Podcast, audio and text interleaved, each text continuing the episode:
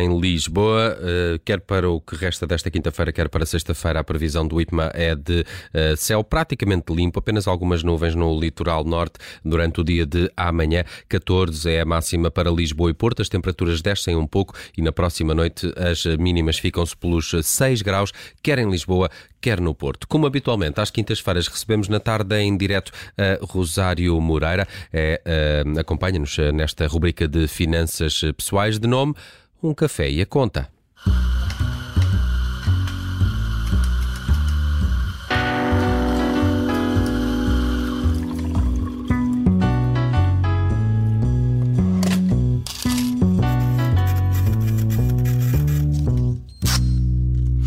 Bem-vindo ao uh, Um Café e a Conta com a professora Rosário uh, Moreira, professora na Porto Business School e na Faculdade de Economia do Porto, da, da Universidade do Porto, lá está. E hoje falamos sobre investimento, assim ficou prometido na semana passada. Uh, vem na sequência da questão dos preços mais altos que nos têm afetado, também da inflação, da inflação, porque a moeda vale menos. Já analisamos isto do ponto de vista do consumo. A professora também já falou na questão da poupança. Agora resta o investimento. Vamos por aí. Onde uh, é que devemos investir com este panorama à nossa volta? Boa tarde, Rosário. Olá, olá, boa tarde, Judite. Uh, ora bem, este terceiro aspecto, de facto, do, do investimento é, é bastante importante. Onde começar? Eu gostava primeiro de destacar que não existem aplicações financeiras, portanto, investimentos sem risco, que permitam obter rendimentos nominais superiores aos da inflação. Portanto, o, onde investir também, gostava de deixar aqui esta primeira nota, eh, vai depender do perfil do investidor, portanto, deve estar alinhado com o meu próprio perfil, se eu sou mais avesso ao risco, mais propenso, e também tem a ver com o conhecimento que eu, investidor, tenho. Uh, e ainda com os objetivos de curto, médio e longo prazo. Portanto, vamos falar aqui nos próximos minutos de alternativas uh, de, de, de investimento para lutar contra a depreciação da moeda mas eh, por vezes é preferível manter-se onde se está eh, se isso corresponder eh, ao meu perfil e aos meus objetivos. Por exemplo, se eu precisar de me inscrever num curso ou de comprar um carro porque estou a precisar, é preciso ter cuidado naquilo que se vai investir, se vai ter que ficar durante vários anos ou não. Portanto, tendo dito isto,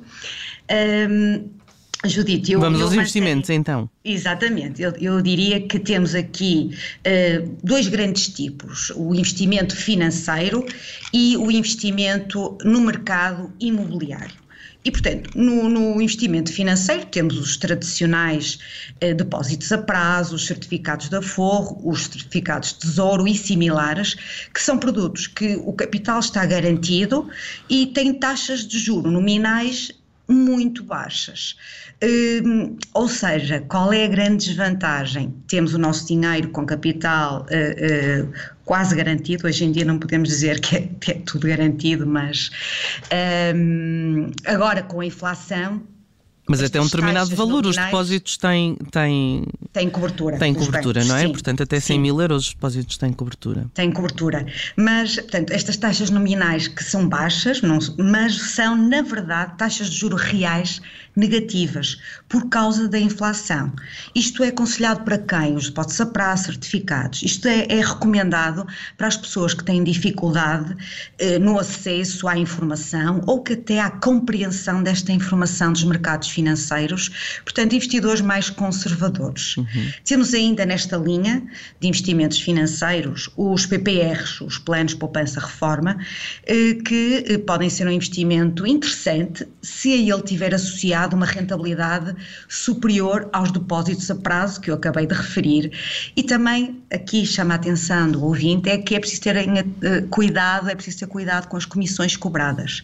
É que para além do rendimento associado ao capital que nós nós investimos tem um, um benefício fiscal anual, eh, que não é de ignorar, porque nos rendimentos relativos a 2021, eh, que entretanto vamos ter que declarar daqui a algumas semanas, a parcela a bater no imposto a pagar pode ir até aos 400 euros. Portanto, tem um rendimento. Mas quanto é que é preciso investir fiscal. para ter essa isenção fiscal?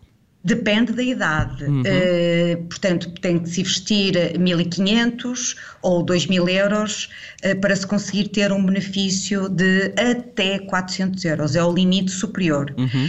Um, deixei ainda aqui a nota quanto aos PPRs que eles podem assumir duas formas e que, claro, têm quer taxas de rendimento, quer riscos diferentes, que são os PPRs de fundos uhum. e os PPRs de seguros.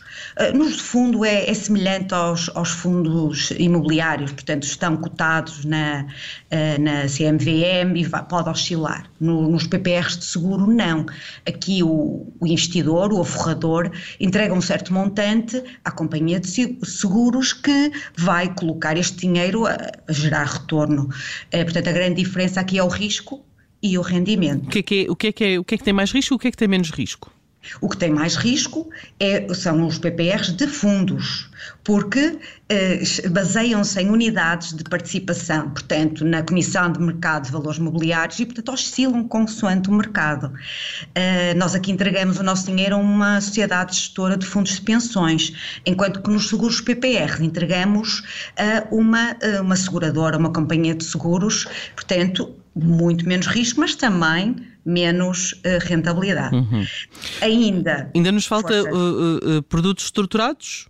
Sim, produtos estruturados. Vamos agora então avançar no risco e avançar também no potencial de rendimento, que é o mercado de ações, o, os fundos de ações e outros produtos estruturados, já para não referir o investimento em criptomoedas, que isto digamos que é a verdadeira montanha russa, eh, e que eu só aconselho este tipo de investimento no mercado de ações, em fundos de ações e outros produtos estruturados, a pessoas que realmente têm tempo e conhecimento para acompanhar o mercado financeiro.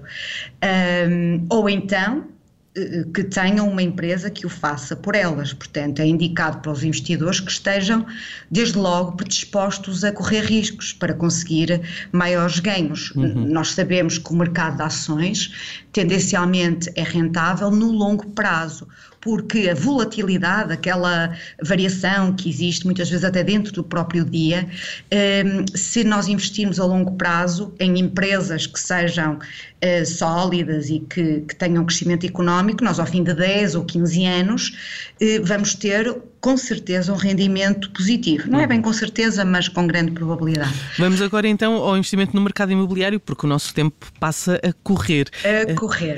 no mercado imobiliário eh, também eh, pode ser um mercado interessante para investir, portanto, nós compramos, o investidor, em vez de colocar em, em aplicações financeiras, compra um imobiliário para revender, ou compra até para arrendar, ou ainda pode investir através dos fundos de investimento ou plataformas de crowdfunding. No entanto, é preciso terem atenção que este investimento, apesar de parecer seguro, ah, eu compro uma casa e tenho a casa para sempre é, também é verdade, mas tem riscos. Desde logo tem risco de desvalorização do próprio mercado imobiliário. Aquilo que eu compro por 200 ou 250 mil euros para colocar a render durante vários eh, meses ou anos, pode, quando eu, se precisar e quiser realizar aquele dinheiro, pode não valer os 250 mil, mas apenas 180 ou 150. Portanto, tem riscos, uh, acarreta custos porque nós temos que, nós proprietários, somos responsáveis pela manutenção do imóvel, o condomínio, os custos com potenciais obras, impostos e outras obrigações legais. Portanto, quando se pensa em uh, comprar para, por exemplo, arrendar, é preciso fazer bem as contas, porque. Sim há muito a pagar eh, enquanto se é uh, uh, inquilino. Titular, sim, uh, enquanto se é senhorio, senhorio, sim, exato, exato. Portanto, há estes custos. E depois há aqui algo que eu também gostava de destacar, Judite, que tem a ver precisamente com a evolução da inflação. É que para nós investirmos num mercado imobiliário, podemos recorrer ao nosso próprio dinheiro ou pedir emprestado ao banco. Ora, nós estamos numa altura em que, com a subida da inflação, eh, irá existir, mais cedo ou mais tarde, uma subida das taxas de juro. Logo, se nós não estamos a financiar para investir no mercado imobiliário, a nossa prestação da casa, que vamos ter que pagar ao banco, vai aumentar por causa da taxa de juro. Portanto, este investimento nem sempre é dos mais rentáveis, devido precisamente às estas despesas fixas e à possibilidade das taxas de juro eh, aumentarem mas sempre foi considerado, digamos, um bom ativo de refúgio quando. Uh, quando tudo o resto mexe. Exato, exatamente. Uh, Rosário uh, Moreira, mais uma vez, obrigada. Ficamos hoje com um bom panorama sobre o que podemos fazer ao dinheiro que sobra um, e que pode ir para investimento. para a semana temos mais um tema de finanças pessoais, daquelas coisas que interessam mesmo ao bolso das pessoas. Obrigada, Rosário Moreira, até para a semana. Obrigada eu, boa tarde, boa semana.